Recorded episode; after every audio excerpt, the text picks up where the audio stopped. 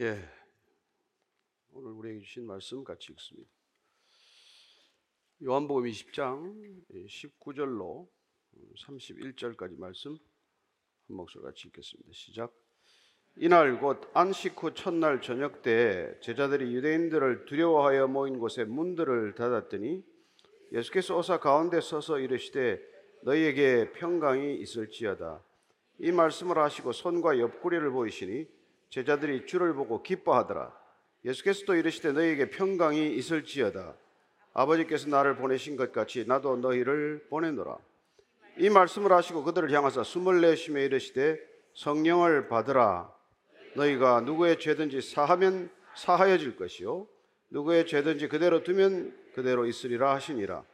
열두 제자 중에 하나로서 디두모라 불리는 도마는 예수께서 오셨을 때 함께 있지 아니한지라. 다른 제자들에게 이르되 우리가 주를 보았노라 하니 도마가 이르되 내가 그의 손에 못자국을 보며 내 손가락을 그 못자국에 넣으며 내 손을 그 옆구리에 넣어보지 않고는 믿지 아니하겠노라 하니라. 여드레를 지나서 제자들이 다시 집 안에 있을 때 도마도 함께 있고 문들이 닫혀 있는데 예수께서 오사 가운데 서서 이르시되 너에게 평강이 있을지어다 하시고 도마에게 이르시되 내 손가락을 이리 내밀어 내 손을 보고 내 손을 내밀어 내 옆구리에 넣어보라 그리하여 믿음 없는 자가 되지 말고 믿는 자가 되라. 도마가 대답하여 이르되 나의 주님이시오. 나의 하나님이시니이다. 예수께서 이르시되 너는 나를 본고로 믿느냐? 보지 못하고 믿는 자들은 복되도다 하시니라. 예수께서 제자들 앞에서 이 책에 기록되지 아니한 다른 표적도 많이 행하셨으나 오직 이것을 기록함은 너희로 예수께서 하나님의 아들 그리스도이심을 믿게 하려 하며 또 너희로 믿고 그 이름을 힘입어 생명을 얻게 하려 함이니라. 아멘. 하나님 아버지 이 땅에 주님을 보내 주셔서 저희들로 하여금 믿게 하시고 또 생명을 얻게 하셨음을 감사합니다.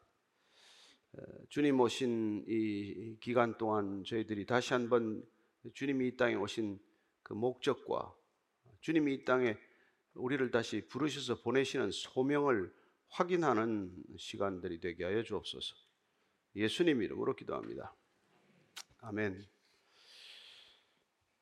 어, 예수님께서 부활하셔서 첫 번째 대화를 나눈 사람은 뜻밖의 제자가 아닙니다.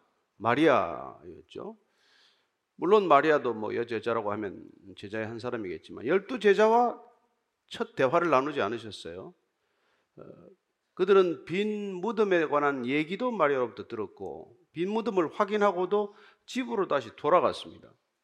그리고 다시 집에 있는 동안 마리아가 와서 어, 예수님과의 대화, 내용을 전달하라는 명령을 받고 왔다. 내가 곧 아버지께로 올라갈 것이다.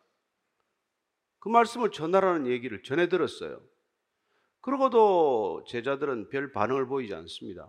어쩌면 베드로나 요한은 뭐 어, 당황하거나 좀 네, 이상한 생각이 들었겠죠. 왜 우리가 갔을 때는 말씀하시지 않고 나타나시지 않고 또 이 말씀을 전해 듣게 하나? 왜 예수님께서 부활하셔서 첫 번째 대화를 그 제자들과 하시지 않으셨나? 제자들이 앞으로 해야 할 막중한 일을 생각하면은 부활하셔서 첫 번째로 만나 주셔야 하고 첫 번째 대화를 제자들과 나누는 것이 마땅한데 왜 제자들로 하여금 어, 한 여인을 통해서 그 말을 전해 듣게 하나? 어쩌면 이런 생각들이 그들에게도 있을 수 있고 또 우리들에게도 생각되어야 마땅하다는 것입니다. 먼저 19절, 20절 한번 읽겠습니다. 시작. 이날 곧 안식 후 첫날 저녁 때 제자들이 유대인들을 두려워하여 모인 곳에 문들을 닫았더니 예수께서 오사 가운데 서서 이르시되 너희에게 평강이 있을지어다. 이 말씀을 하시고 손과 옆구리를 보이시니 제자들이 주를 보고 기뻐하더라. 안식 후 첫날 예수님께서는 부활하셨어요. 그리고 이날 저녁 때 제자들이 모여 있습니다. 이미 베드로는 요한과 같이 그 빈 무덤을 보고 확인하고 온 상황이에요. 그리고 또 마리아로부터 내가 곧 아버지 간다는 얘기도 전에 들었던 상황입니다.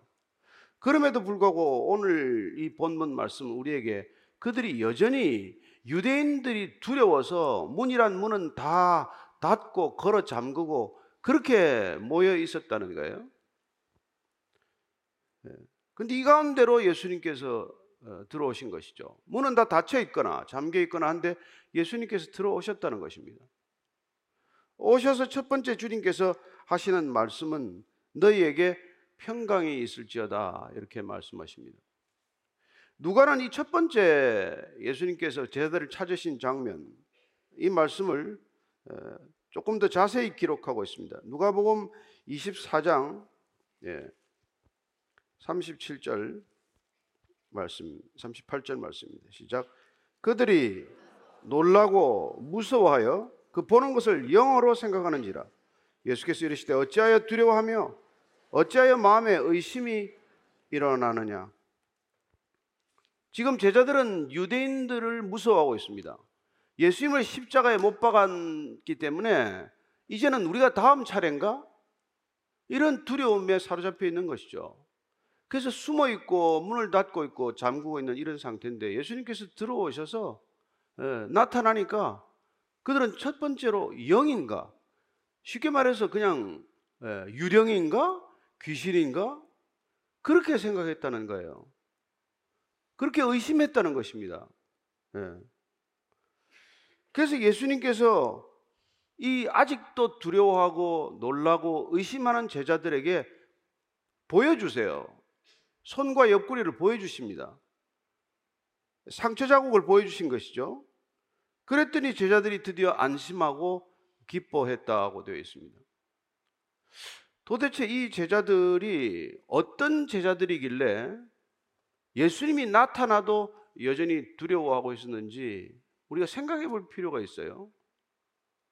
그들이 예수님을 안 믿었던 것도 아니고 예수님을 줄곧 따라다니면서 예수님을 믿긴 믿었지만 어떤 믿음이었길래 부활하신 예수님을 보고도 믿기지가 않고 놀라고 약속대로 찾아오셨는데도 불구하고 전혀 뭐 눈물을 쏟거나 무슨 뭐, 뭐 예배를 드리거나 이러지 않는 모습들이 오히려 이상하게 여기지지 않습니까? 그러니까 그들은 이때까지 3년간 예수님을 믿었지만은 예수님이 육신으로 존재하는 보이는 예수님 그 예수님이 전부였지 실제로 말씀하신 예수님, 예수님이 그토록 반복적으로 말씀하셨고 내가 하는 말을 믿어라. 고 했지만 유대인들만 안 믿은 것이 아니라 이 제자들도 그 말씀을 전적으로 온전히 믿지 않았다는 것을 알 수 있는 것이죠. 따라서 그들은 예수님이 십자가에 달리시고 죽음을 확인한 이후로는 더 이상 그들이 평강을 누릴 수 있는 근거가 사라지고 만 것이죠. 여러분, 보이는 믿음이란 이렇다는 것입니다. 3년을 옆에서 같이 지내도 보이는 형태가 사라지고 나면 더 이상 평강은 없다는 거예요. 따라서 예수님께서는 왜 지금 이 제자들에게 다시 찾아오셔서 어떻게 믿음을 다시 심어주는 것인가를 우리가 보지 않으면 우리도 또한 늘 보이지 않는 하나님을 믿는다고 하지만 어려운 일만 닥치면 힘든 일만 닥치면 그냥 믿음은 순식간에 사라지고 마는 그런 존재가 되는 것이죠. 그래서 뭘 믿어야 하는지를 우리가 오늘 확실히 보고 듣고 확인하지 않으면 이 제자들보다 우리가 더 큰 믿음이 있는 것도 아니고 제자들처럼 육신의 계신 동안 우리가 3년 동안 함께 지냈던 사람도 아니고 뭘로 그분을 우리가 믿고 그분을 따를 수 있겠냐는 것이죠. 따라서 오늘 우리가 예수님께서는 평강이 있을지어다 왜 다시 평강이 필요합니까? 제자들에게 평강을 여러 번 부르시고 나서 항상 평강을 말씀하지 않으셨습니까? 14장 27절입니다. 시작. 평안을 너에게 끼치노니 곧 나의 평안을 너에게 주노라. 내가 너에게 주는 것은 세상이 주는 것과 같지 아니하니라. 너희는 마음에 근심하지도 말고 두려워하지도 말라. 평안을 주노라고 했지만 평안을 받았습니까? 못 받았으니까 평안을 잃은 것이죠. 평안하라는 말은 들었고 귀로 들었고 머리에 있었지만 그러나 그 평안이 가슴 깊이 내려오지 않았기 때문에 그들은 예수님이 사라지자 평안도 사라지고 믿음도 사라지고 모든 것이 사라지고 만 것이죠. 그래서 우리는 머리와 가슴 사이가 제일 멀다 그런 얘기를 하지 않습니까? 머리로는 알아요. 머리로는 이해해요. 그렇지만은 그 머리에 든 것들이 우리 가슴 속으로 내려와서 우리 전 존재가 믿음으로 반응하는 것은 별개의 문제라는 거예요. 그분이 그렇게 한두 번 말씀하셨습니까? 16장 33절 맞습니다. 시작. 이것을 너에게 이르는 것은 너희로 내 안에서 평안을 누리게 하려 합니다. 마지막 다락방 강화 전체도 예수님께서 내가 이제 곧 떠날 터인데 내가 떠난 뒤에 평강을 잃지 말라고 해주신 말씀이었지만 그 말씀은 들었어요. 그러나 그 말씀을 믿었습니까? 그 말씀을 믿은 게 아니기 때문에 예수님이 사라지자 예수님이 안 보이자 그 모든 평강은 한순간에 없어지고만 평강이 되고 말았죠. 그래서 기껏 손과 옆구리를 보여주셔야 이제 그제서야 안심하고 그제서야 다시 믿겠노라고 기뻐했다. 이게 제자들의 실상이란 말이에요. 이게 제자들의 믿음이자 우리의 믿음의 실상일 수가 있다는 것이죠. 우리가 아무리 성경을 읽고 우리가 아무리 뭘 하고 해도 그 말씀이 내 안에 담겨 있는 말씀이 아니고 기억되는 말씀이 아니고 우리가 살아내는 말씀이 아니면은 무슨 소용이 있냐는 것이죠. 예.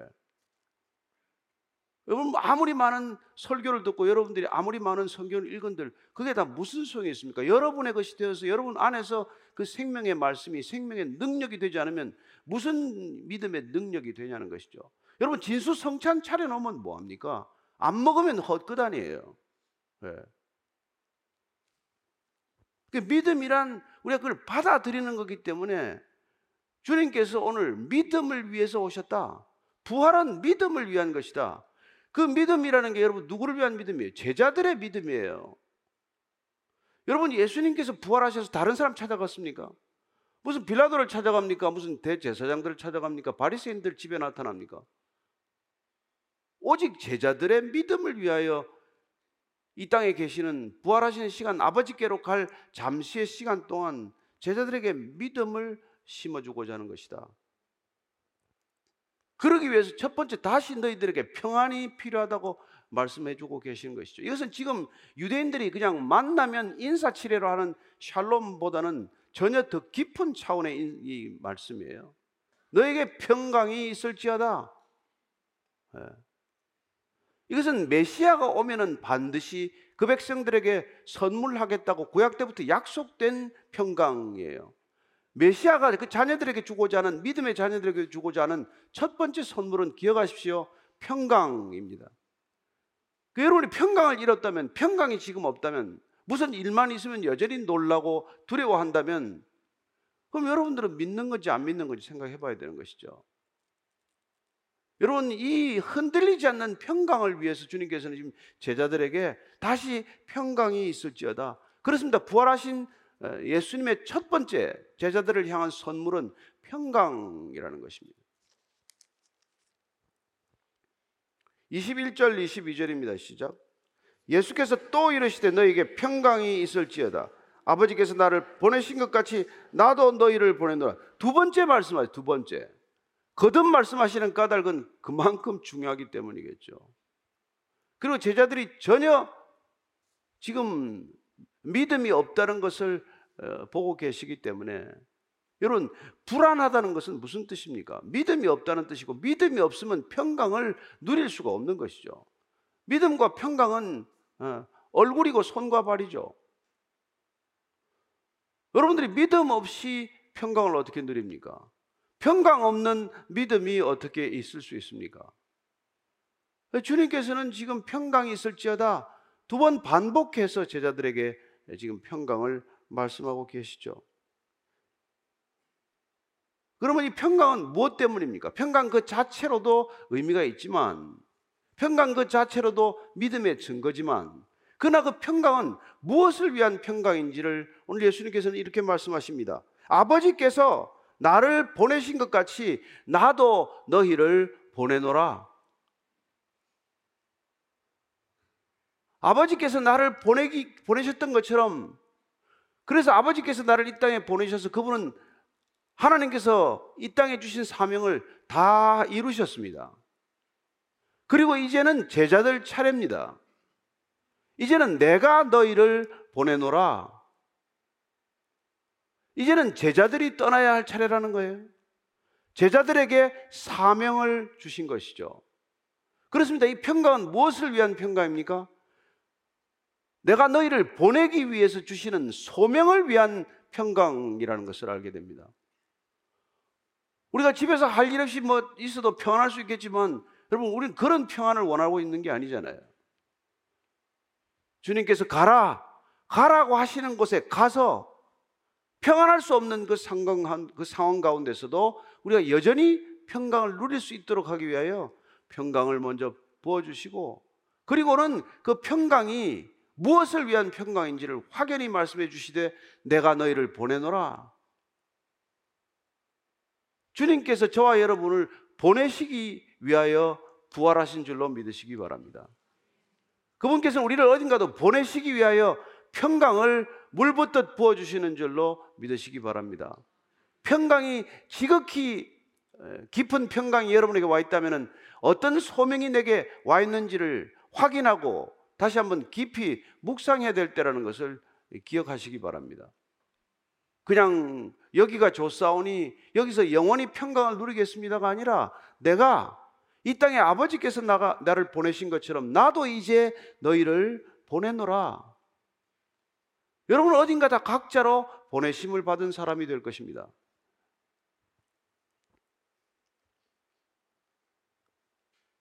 그리고 예수님께서 22절입니다. 시작.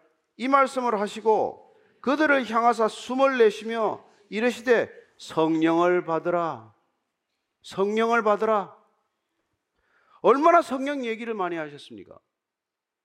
성령을 받으라. 주님께서는 이 성령을 받으라 부활하셔서 이제 제자들에게 성령을 부어주시겠다는 약속을 지키고 있는 장면 아닙니까? 이 성령을 받으라는 누가가 사도행전에서 기록한 오순절 사건과도 동일한 요한의 오순절 사건과도 같은 기록이에요. 제자들에게 성령을 받으라. 약속대로 성령을 부어주시는 것을 볼 수 있습니다. 예수님께서 성령을 주시겠다는 얘기를 요한복음 7장에서 예? 명절 끝날에 이 말씀하지 않으셨습니까? 총말절 끝날에 7장 38절입니다. 시작. 나를 믿는 자는 성경의 이름과 같이 그 배에서 생수의 강이 흘러나오리라 하시니 이는 그를 믿는 자들이 받을 성령을 가리켜 말씀하신 것이라. 14장 16절 17절입니다. 내가 아버지께 구하겠으니 그가 또 다른 보혜사를 너에게 주사 영원토록 너희와 함께 있게 하리니 그는 진리의 영이라 세상은 너희 그를 받지 못하는 이를 보지도 못하고 알지도 못함이라. 그러나 너희는 그를 안하니 그는 너희와 함께 거하시며 또 너희 속에 계시겠습니다. 약속대로 너희 속에 거할 성령을 받으라. 그렇게 숨을 내쉬면서 성령을 받으라고 하십니다. 숨을 내쉬면서 성령을 부어주시는 것은 어떤 행동을 말합니까? 창세기에 아담을 지으시고 숨을 내쉬면서 생기가 들어가게 하신 것과 마찬가지 사건 아닙니까? 창세기 2장 7절 말씀입니다. 시작. 여호와 하나님이 땅에 흙으로 사람을 지으시고 생기를 그 코에 불어 넣으시니 사람이 생명이 된지라. 생기가 들어감으로써 비로소 인간이 생명이 되었다라고 말씀하십니다. 우리는 구약에서 이 생기가 다시 이스라엘 백성들에게 들어가야 한다는 것을 에스겔을 통해서 말씀해 주셨습니다. 하나님께서 이 에스겔을 마른 뼈가 가득한 골짜기로 데려갔습니다. 이 뼈들이 살아나겠느냐? 어떻게 뼈가 살아납니까? 에스겔이 대답합니다. 여호와께서 아십니다. 그때 하나님께서 이렇게 말씀하시죠. 에스겔 37장 9절입니다. 시작. 또 내게 이르시되 인자야 너는 생기를 향하여 태어나라 생기에게 태어나여 이르기를 주 여호와께서 이같이 말씀하시기를 생기야 사방에서부터 와서 이 죽음을 당한 자에게 불어서 살아나게 하라 하셨다 하라. 에스겔이 보았던 환상은 골짜기에 온통 마른 뼈들이 가득한 곳입니다. 그 뼈들에게 생기를 명하여 들어가라고 명할 때 그 마른 뼈에 생기가 들어가면 살아나서 그들이 군대가 되는 것을 환상으로 보게 하신 것이죠. 그렇습니다. 오늘 예수님께서 지금 제자들에게 두려움에 떨고 있는 제자, 어찌할 바를 모르고 있는 제자들에게 평강이 있을지어다. 예? 아버지께서 나를 보내신 것 같이 나도 너희를 보내노라. 그냥 보내지 않는 것이죠. 그냥 가면 못 갑니다. 그냥 어떻게 갑니까? 여러분 교회 다니는 것 교회를 일생 다니다가 교회 그냥 문만 들락날락 하다가 끝나는 사람들이 얼마나 많습니까? 한 걸음도 교회 밖으로 못 나갑니다. 그러나 주님께서 성령을 받으라. 그러면 그분께서 어디로 보내시든지 그분이 보내시는 곳에 두려워하지 않고 떠나게 될 줄로 믿습니다.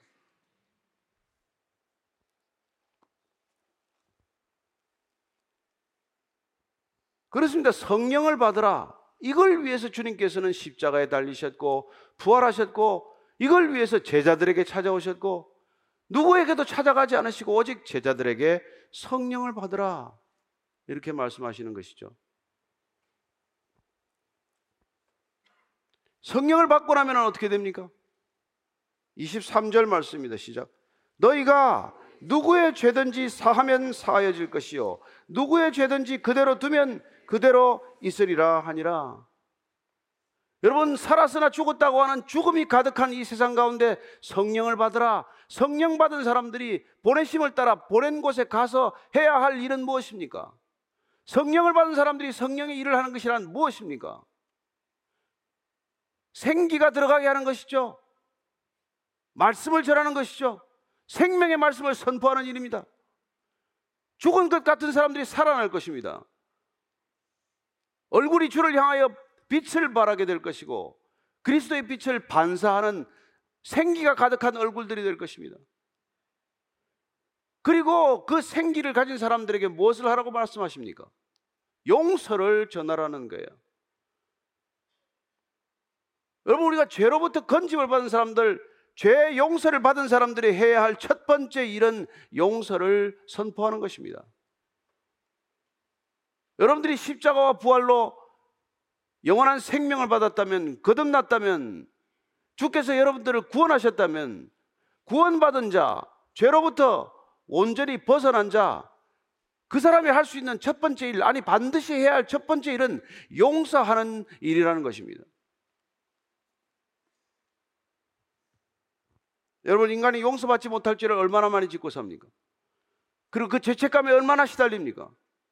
얼마나 많은 사람들이 죄책감으로 불안해합니까? 그 불안을 또 다른 폭력과 또 다른 예? 살인으로 얼마나 많은 일들이 반복적으로 일어납니까? 주님께서는 누구의 죄든지 너희들이 사하면 사함을 받게 될 것이고 너희들이 그대로 두면 그대로 있을 것이라고 말씀하고 계십니다.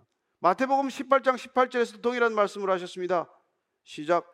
진실로 너에게 이르노니 무엇이든지 내가 땅에서 매면 하늘에서도 매일 것이요 무엇이든지 땅에서 풀면 하늘에서도 풀리리라. 여러분 그리스도인들이란 묶인 것들을 푸는 사람이요 죄로부터서 풀려나지 못하는 사람들에게 죄 용서를 선포하는 것입니다. 예수님께서 이 땅에 오셔서 죄 용서를 선포하셨고 성령을 받으라고 하셔서 성령 받은 사람들이 성령을 받지 못한 죄 허덕이는 사람들에게 가서 죄 용서를 선포하는 것이야말로 저와 여러분들이 해야 할 가장 큰 사명, 마땅히 감당해야 할 사명이라고 말씀하시는 것입니다. 그런데 우리가 용서는 커녕 우리가 더 미워하고 우리가 용서하지 못하고 우리가 더 많은 예, 풀기는 커녕 더 많은 것들을 묻고 있다면은 도대체 예수님께서 우리에게 성령을 보내주실 까닭이 어디 있습니까?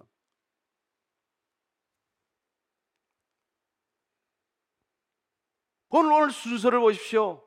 예수님께서 지금 제자들 세상 사람들과 하나도 다를 바 없는 제자들, 여전히 두려움과 놀라고 있는 이 제자들, 그 제자들에게 첫 번째 반복해서 평강이 있을지어다. 그 평강이 오면 주님께서 가라. 내가 너희를 보낼 것이다. 그러면 가게 되는 것이죠. 그냥 보내지 않습니다. 성령을 받으라. 그래서 우리가 구해야 할 것은 성령이고 약속하신 그 성령이 우리한테 왔음을 확인하게 될 때 우리는 어디든지 주께서 명하시는 곳에 갈 것이요. 그리고 그곳에서 우리가 하는 일은 무엇입니까? 그렇습니다. 죄 용서를 선포하는 것입니다. 이 죄 용서의 소식이 복음 아닙니까? 복음이란 무엇입니까? 너는 용서받은 존재다. 너는 이제 죽음에서 사망에서 생명으로 옮겨진 존재다. 너는 심판에 이르지 아니하는 존재다. 이걸 전하는 것 아닙니까? 죄 용서를 전하는 것. 그게 성령을 받은 이유, 성령을 부어 주시는 까닭이라는 것입니다. 성령 충만하셔서 무엇 하시겠습니까? 성령 충만하셔서 어떤 일을 하려고 하십니까? 당장 내 옆에 있는 사람 하나 용서를 못한다면 우리가 성령 받은 겁니까? 아니면 악한 영을 받은 것입니까? 주님께서는 오늘 제자들에게 성령을 부어주시고 성령을 받으라고 하시고 그리고 그들에게 죄 용서의 권세를 허락하고 계신 것이죠. 따라서 성경을 받은 사람들은 용서하지 못할 죄를 용서받은 사람들이고 용서받지 못할 죄를 용서받은 사람들은 자신이 용서할 수 없는 죄를 용서하는 사람이 되는 것입니다. 여러분들 아직까지 2013년 용서하지 못한 사람이 있습니까? 오늘 모든 사람이 용서받을지어다. 그리스도인들의 입술을 통해서 용서를 선포하시기 바랍니다.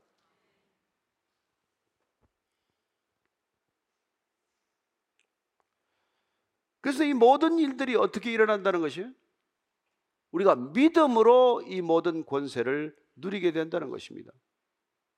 우리가 믿음으로 오직 이 모든 일들을 누릴 수 있다는 것이죠. 그래서 주님께서는 오늘 믿음을 이 제자들에게 지금 선물하고 있는 것입니다. 궁극적으로 믿지 않으면 믿음이 연약하면 믿음이 흔들리면 믿음이 사라지면 이 모든 것들이 다 예, 한낱 종이에 불과한 것이죠. 그래서 오늘 도마야말로 믿음 이야기의 클라이맥스예요. 어쩌면 도마 얘기는 저와 여러분들의 얘기입니다. 어쩌면 이성적인 사람, 생각하는 사람, 예. 그런 사람들의 전형이 도마 아니겠어요? 24절, 25절입니다. 시작. 열두 제자 중에 하나로서 디두모라 불리는 도마는 예수께서 오셨을 때 함께 있지 아니한지라 다른 제자들이 그에게 이르되 우리가 주를 보았노라 하니 도마가 이르되 내가 그의 손에 못자국을 보며 내 손가락을 그 못자국에 넣으며 내 손을 그 옆구리에 넣어보지 않고는 믿지 아니하겠노라 하니라 네. 의심 많은 도마 뭐 이렇게 자꾸 불리지만은 도마는 억울할 거예요 도마는 그냥 의심을 가지고 못 사는 체질이에요 도마는 의심에 대해서 정직한 사람입니다. 대부분은 의심에도 말하지 않습니다. 믿기지 않아도 믿는 채 합니다. 도마는 그런 성격은 아니죠. 못 믿으면 못 믿겠다고 말하고 아니면 아니라고 말하는 성격이죠. 그는 원래 목수 출신이에요, 그도. 예. 그도 예수님과 같은 목수 출신이어서 분명한 사람입니다. 여러분, 대충 집을 지으면 집이 성합니까? 예. 벽돌 하나를 쌓든 무슨 뭐, 뭐, 금을 하나 걷든 반듯하게 그어야 하는 성격 아니겠어요? 그래서 그는 얼렁뚱땅 넘어가는 법이 없는 것이죠. 그리고 나름대로 그는 단호한 사람이에요. 죽은 나사로를 살리러 가겠다고 했을 때 그는 예수님께 예, 나도 죽으러 가겠습니다. 그렇게 결단을 보였던 사람이에요. 그리고 주님께서 너희들은 내가 갈 길을 안다. 그렇게 말했을 때 그 길이 어딘데요? 다른 제자들 다 몰랐죠. 모르긴 마찬가지인데 그는 예, 예수님께 물어봅니다. 14장 5절이에요. 한번 같이 읽습니다. 시작. 도마에 주여 주께서 어디로 가시는지 우리가 알지 못하거늘 그 길을 어찌 알겠사옵나이까? 아무도 얘기 안 할 때 그 길이 어딥니까? 도대체 무슨 길입니까? 이 대답을 우리가 듣습니다. 나는 곧 길이요 진리요 생명이니 나로 말미암지 않고는 아버지께로 올 자가 없느니라. 도마가 안 물었으면 우리도 못 듣는 얘기예요. 예. 그랬던 도마기 때문에 처음 나타나셨을 때 그는 그 자리에 없었습니다. 왜 없었는지는 모르죠.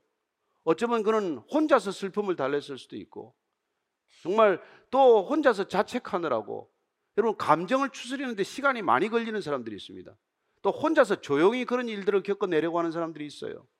그는 어쩌면 그, 그 자리에 빠졌기 때문에 제자들이 예수님 다녀가셨다, 보여주셨다. 그래도 그 제자들의 말을 못 믿겠다고 한 것이죠. 내가 눈으로 직접 보고 손으로 직접 넣어봐야 내가 믿을 수 있겠다. 그렇게 말합니다. 예수님께서 도마의 그 의심을 예, 나무라지 않으십니다.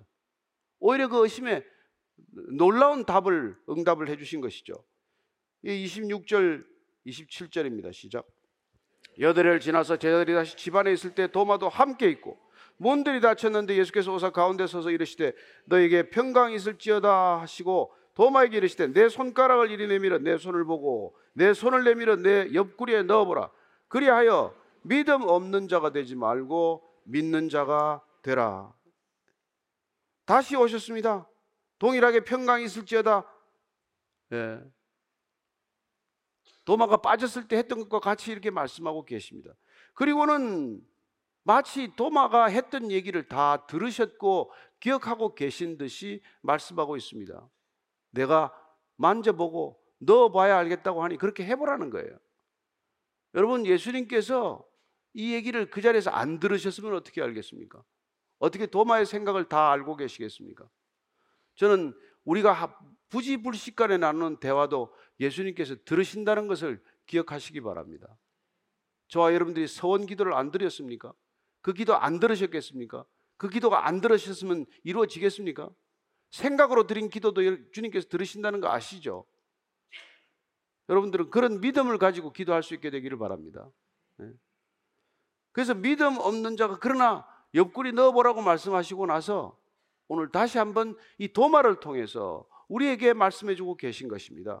믿음 없는 자가 되지 말고 믿는 자가 되라고 말씀하십니다. 믿음 없는 자가 되지 말고 믿는 자가 되라. 여러분 지금까지 저희들이 3년간 주님 안 믿고 따라왔습니까? 그렇지 않잖아요. 도마가 지금 더 많은 의심을 한 것도 아니고 제자들이 더 많이 잘 믿은 것도 아니에요. 다 마찬가지입니다. 그들은 믿는다고 하나 믿음에 실체 없는 믿음을 가지고 지냈을 뿐이고 정작 주님께서 내 말을 믿으라고 했지만 그 말씀은 하나도 남아있지 않는 믿음이었기 때문에 그들은 주님이 떠나기가 무섭게 도망갔고 숨었고 두려워하고 그런 제자들이 되고만 것이고 오늘 도마 또한 본인의 믿음이 확인되어야 하는 믿음이라고 주장하고 있을 때 주님께서는 확인이 믿음이 아니라 믿음이란 예, 보고 믿는 것이 아니라 보지 않고 믿는 것이 믿음의 본질이라는 말씀을 해주고 계신 것이죠. 그렇습니다. 여러분, 믿음은 저와 여러분들이 눈으로 확인되는 순간 믿음은 오히려 사라지는 것이죠. 더 잘 믿을 것 같습니까? 아니요, 믿음은 내 눈앞에서 현실이 되면 더 이상 믿음으로 그 현실에 마주할 필요가 없는 것이죠. 그러나 그 현실이 내 앞에서 아직까지 이루어지지 않았다면 우리는 믿음으로 다가올 현실과 늘 맞부닥치면서 사는 인생이 되는 것이죠.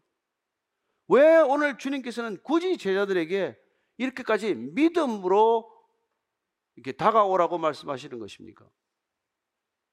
믿음이란 궁극적으로 믿는 자에게 있는 것이 아니라 믿어야 할 대상에게 있는 것이기 때문에 믿으라고 말씀하시는 것입니다. 믿음은 나로부터 내가 믿는 대상에게로 무게와 중심을 옮겨 넣는 작업이 믿음이에요. 믿음은 온전히 나를 향한 신뢰가 아니라 내 이성과 내 경험과 내 판단이 아니라 내게 있는 모든 것들이 부정될지라도 내가 믿고자 하는 대상 가운데 온전한 비중과 중심과 무게를 옮겨 놓았기 때문에 우리가 믿지 않으면 그분과 온전한 관계가 이루어질 수 없다는 것을 말씀하고 계신 것이죠.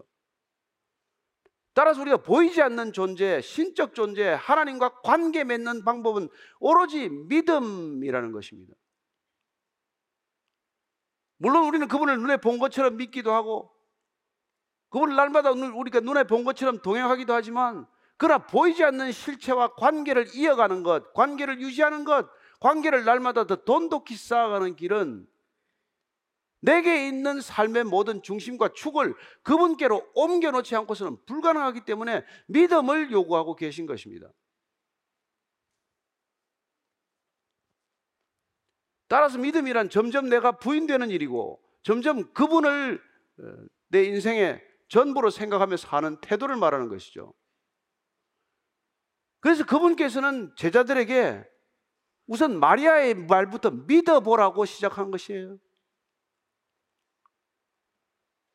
마리아에게 나타났지만 앞으로 예수님을 보지 않고 믿어야 할 저와 여러분들을 위해서 이 제자들 또한 보이지 않는 것을 믿고 전해 듣는 것을 믿을 수 있는 믿음을 가지고서야 그들은 비로소 예, 보냄을 받는 제자답게 살게 되기 때문에 믿으라고 말씀하시는 것이죠.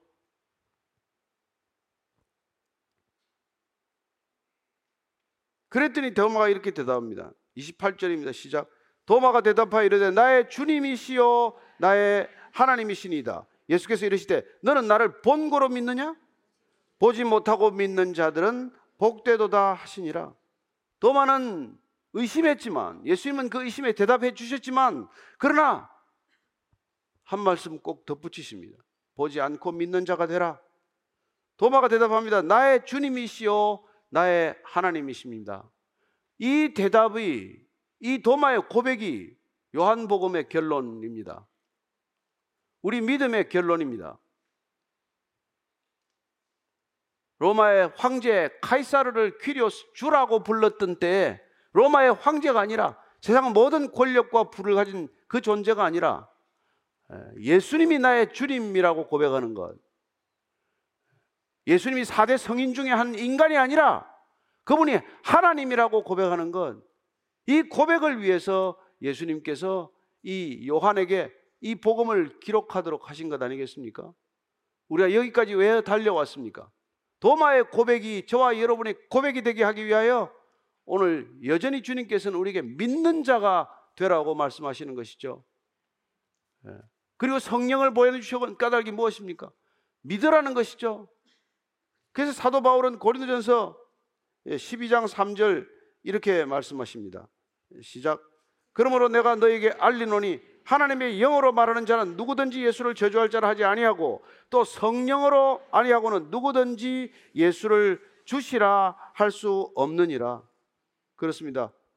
성령이 아니고선 예수님을 주님이라고 우리는 고백할 수 없습니다. 그분이 주님이시요 나의 하나님이십니다. 이 고백을 위해서 오늘 요한은 여기까지 기록해 왔다는 거예요. 그리고 주님께서는 나를 본고로 믿느냐? 보지 못하고 믿는 자들은 복되도다 하시니라. 여러분 구원은 보지 못한 하나님의 선물인 줄로 믿습니다. 예. 에베소서 2장 8절 말씀입니다. 시작. 너희는 그 은혜에 의하여 믿음으로 말미암아 구원을 받았으니 이것은 너희에게서 난 것이 아니요 하나님의 선물이다. 하나님의 선물인 구원 은혜를 다 어떻게 받습니까? 믿음이라는 손을 펴서 받는 것입니다. 오직 믿음으로 받는 것이에요. 여러분들이 어떤 행위로도 받을 수 없지만, 여러분이 어떤 돈이나 헌신으로도 받을 수 없지만, 그러나 믿음으로 그것을 받을 수 있는 것이기 때문에 오늘 본고로 믿느냐, 보지 못하고 믿는 자들이 복되도다고 말씀하고 있는 것이죠.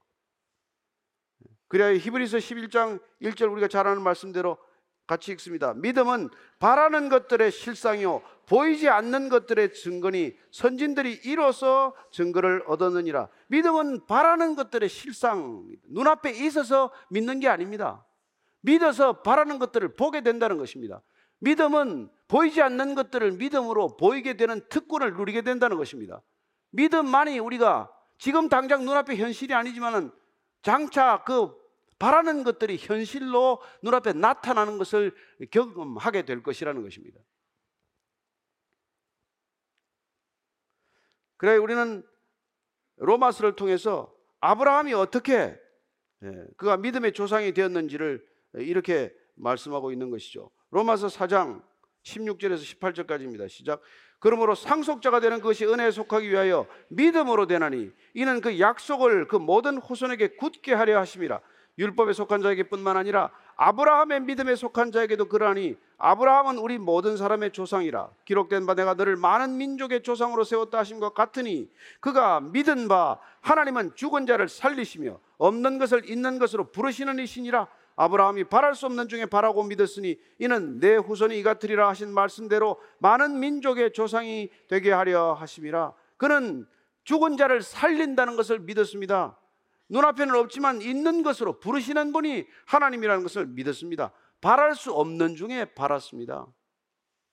그 아브라함이 저와 여러분의 믿음의 조상이 된 까닭은 우리 또한 바랄 수 없는 것을 바라고 눈에 지금 없는 실체지만은 예, 믿음으로 그 실체가 눈앞에 현실화될 것이라는 것을 고백할 때 우리에게는 그런 일이 일어난다는 것을 믿는 사람들이 된 것이죠. 그 믿음을 위해서 제자들에게 지금 이런 부활의 예, 시간들을 허락하고 계신 것입니다. 저와 여러분들에게도 주님께서 그런 믿음을 부어주고 계신 시간이라고 믿으시기 바랍니다. 예. 그래서 지금 이 도마 사건이야말로 요한복음에서 믿음 없는 저희들을 위하여 앞으로 예수님 한 번도 실제로 뵙지 않고 예수님을 주라고 고백하고 나의 하나님이라고 고백하는 믿음을 위하여 오늘 이 기록을 우리에게 넘겨주신 것입니다. 성경 한 권으로도 우리가 충분히 믿을 수 있는 사람이 되게 하시는 것, 보지 않고도 믿는 것이 복되다는 것을 또한 믿고 믿음을 고백하는 사람들 되게 하시는 것, 그게 이 성경이 저와 여러분들 손에 주어진 목적이라는 것을 기억하십시오. 30절 31절을 읽습니다. 시작. 예수께서 제자들 앞에서 이 책에 기록되지 아니한 다른 표적도 많이 행하셨으나 오직 이것을 기록함은 너희로 예수께서 하나님의 아들 그리스도이심을 믿게 하려 함이요 또 너희로 믿고 그 이름을 힘입어 생명을 얻게 하려 함이니라. 오늘 사도 요한은 이 책에 기록되지 않은 많은 표적들이 있었다고 말합니다. 따라서 이 요한복음에 기록된 일곱 가지 기적, 그 기적은 우리에게 믿음, 예수님은 주님이시오. 그분은 하나님이시라고 하는데 합당한 예, 그런 표적들만을 그가 선택해서 가려서 기록했다는 것을 알 수 있습니다. 따라서 요한복음은 우리에게 주어진 믿음의 책이라는 것을 알 수 있습니다. 또한 그는 이렇게 기록한 목적을 말합니다. 하나님의 아들 예수가 그리스도의심을 믿게 하려 함이로 하며 또한 우리가 그를 믿음으로써 그 이름을 힘입어서 생명을 얻게 하려 합니다. 네. 여러분들이 믿음으로 영생을 얻으신 줄로 믿습니다. 믿음과 생명이 이렇게 함께 저와 여러분에게 주어진 줄로 믿습니다. 믿음도 주님께서 주신 믿음의 선물로 받으시기를 바라고 그리고 여러분들이 믿어서 얻는 것이 무엇인지를 분명하게 알고 믿으시기 바랍니다. 여러분들이 믿음으로 뭘 더 받기를 원하십니까? 뭘 더 구하고 계십니까? 뭘 더 날마다 구해야 한다고 생각하십니까?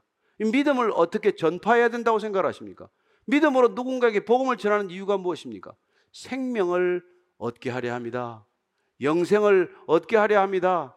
사망에서 생명으로 옮겨지는 것, 이 복된 소식을 저와 여러분들이 인생 살아가는 끝날까지 전하다가 주님 앞에 서게 되기를 축원합니다. 네, 함께 기도할 때 하나님 정말 믿음 없음을 도와주시고 믿음으로 믿음에 이르게 하시고 이 믿음으로 주님께서 허락하신 모든 것들 누리는 성도들이 되게 해 주옵소서. 이미 모든 것 다 주어졌지만 믿음이 없다면 아무것도 누리지 못합니다. 주님께서 주신 우리에게 주신 은혜로 주신 것들 예, 우리에게 허락한 모든 것들 믿음으로 받게 하시고 믿음으로 알게 하시고 믿음으로 누리게 하여 주옵소서. 함께 기도하겠습니다. 하나님 아버지 오늘 저희들에게 도마의 얘기를 통하여 또 제자들을 찾아오셔서 보고 믿는 자가 아니라 믿, 예, 보지 않고도 믿는 자가 되라고 말씀해 주셨습니다. 하나님 아버지, 저희들이 성경 한 권이면 충분합니다. 성령이면 충분합니다. 믿음으로 믿음에 이를 수 있는 것을 저희들이 고백하오니 하나님 이 2023년도 믿음의 한 해로 잘 마무리할 수 있도록 도와주시고 새해도 믿음의 눈을 떠서 믿음으로 우리가 다시 한번 새해를 결단하는 한 해가 되게 하여 주옵소서. 하나님 아버지 오늘 도마가 저희들과 같은 심정으로 물었을 것입니다. 정말 만져보지 않고서는 눈으로 확인하지 않고서는 주님 믿지 못하겠습니다. 그런 의심에도 주님께서는 정말 어, 제대로 응답해 주셨습니다. 만져보라, 눈으로 확인해라. 그러나 믿지 않고 그렇죠. 확인만 하는 자가 되지 말고 예, 정말 눈으로 보지 않고도 믿는 자가 되라 말씀해 주셨습니다. 저희들 주님 친히 뵙지 못한다고 할지라도 우리가 성경에 기록된 말씀만으로도 믿음 예, 예, 믿음을 경험하는 자들 되게 하시고 성경 말씀으로 충분하다는 고백으로 예, 정말 누군가에게 복음을 전할 수 있는 담대한 믿음의 사람들 되게 하여 주옵소서. 하나님 아버지 주님께서 저희들에게 정말 형언할 수 없는 선물을 주셨습니다. 어, 오직 생명을 저희들에게 주시기 위하여 믿음으로 우리가 받기만 하면 어, 우리가 영원한 생명 하나님 나라의 정말 친백성 되는 놀라운 은혜를 주셨는데 주님 끝까지 이 믿음 변치 않는 믿음이 되게 하시고 흔들리지 않는 믿음이 되게 하시고 사라지는 믿음 되지 않게 하시고 끝까지 주님 한분 신뢰하고 주님 한분 바라보며 두벅두벅 성령과 동행하는 믿음의 걸음 되게 해 주옵소서. 예수님 이름으로 기도합니다. 아멘.